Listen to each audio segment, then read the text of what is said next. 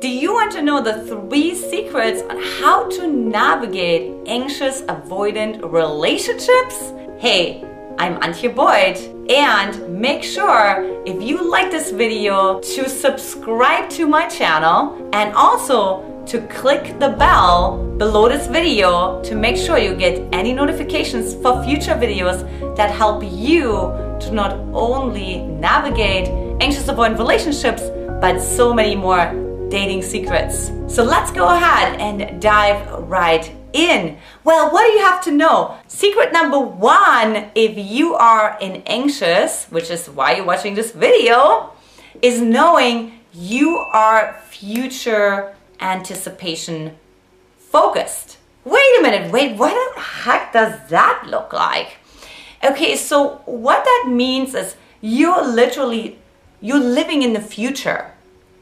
And what happens is in order to live in the future, you actually have to fill in the blanks. So you're not actually present with the man right in front of you, the signals he's sending you, but you're really sort of like more married to his potential, who he is. Look, I know because when I was dating, I was constantly thinking, oh, this guy has so much potential. He's such an amazing, supportive man. And yes, he has like a little emotional imbalances and he doesn't always get back to me right away. But overall, he has great potential. Stop it. You have to stop future anticipating and you have to really learn to be here in the now. So what I want you to imagine, visualize, is like this Mustang, right? So this Mustang is sort of like that inner girl inside of you that just wants to have this deep connection so badly. So it just wants to run off. And what I want you to visualize with your eyes closed is as if you're like pulling back this Mustang, right? Like, whoa, whoa, whoa, not so fast. Let's come on back. Okay, um, also like imagining like when your future anticipate it's as if you're actually just throwing a shadow against the wall. And so what happens to your nervous system what happens to your unconscious it knows it's just a shadow. So what ends up happening is you get even more attached you get even more anxious. A part of you knows it is just a shadow right? If you know tomorrow is christmas you don't get attached to that because you just simply know tomorrow's Christmas. You may get excited about it, but you don't get attached to it because you know it's going to happen. If you know tomorrow is your birthday, you don't get attached to it. Same story. So that's why it's so important really brings, oh wow, okay, this is a shadow on the wall. And what I want you to visualize, again, I'm giving you a lot of visualization tools here, to bring that back into your body.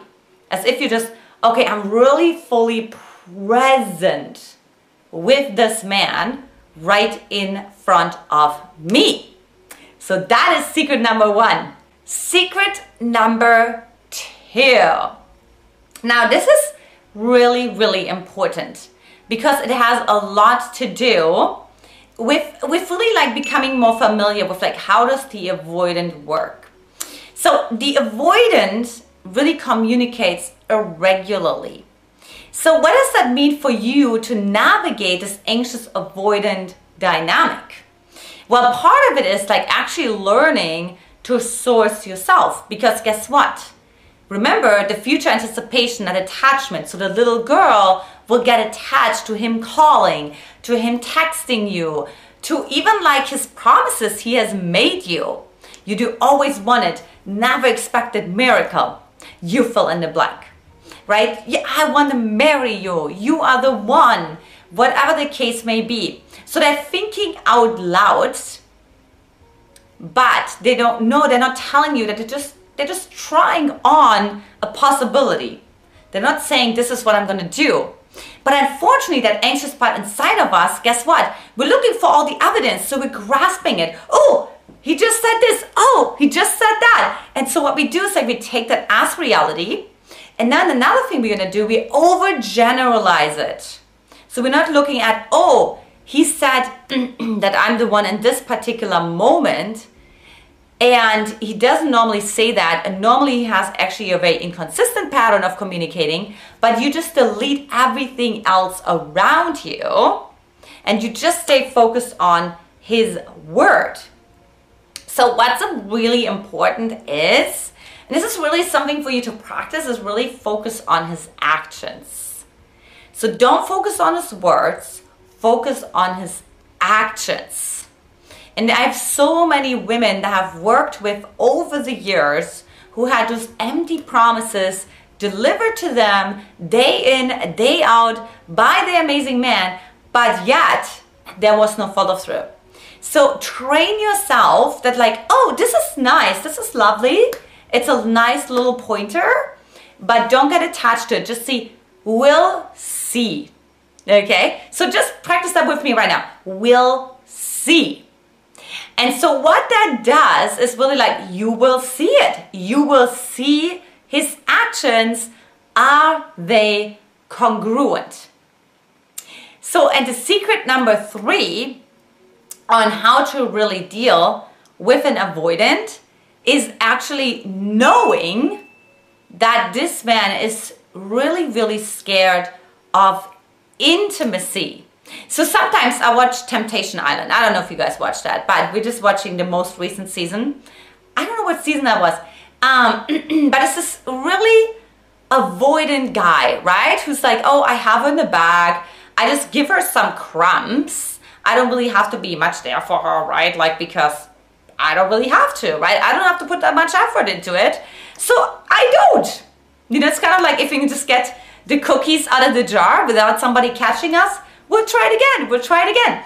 And that's how we act as well. We try to get with as little as possible or with as much as possible, depending on how you see it. But what happened is she started actually finding a man who really treasured her and he started to break down.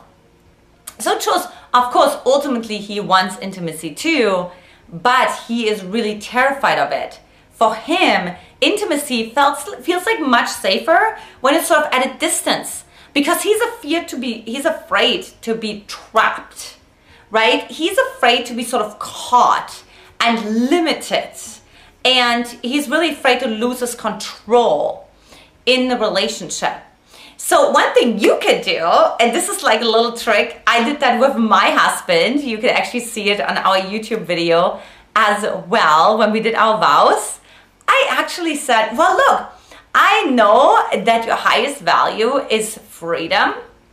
And guess what? We're gonna include that into our vows. So I said, with this ring, I set you free. Wait, I know, your mind is like completely blown right now. You're like, wait a minute, I hear, what the heck are you talking about? and so what that meant to me is we have different parts inside of ourselves and that will be in a future video where I will break this down more. But what happens is with this promise, I told him that that part inside of him that wants to be free, I will be actually speaking to that. I will nurture that part.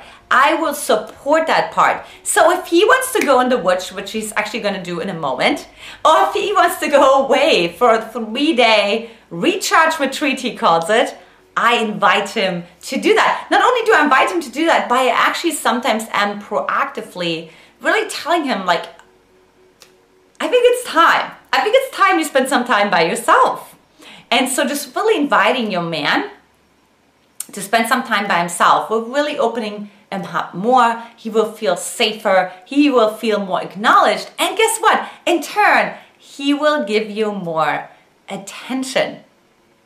So those are the three secrets. Okay, so in summary, we talked about be aware of future anticipation, coming back into the present moment, right? Bringing that Mustang back to yourself, bringing that shadow back to yourself.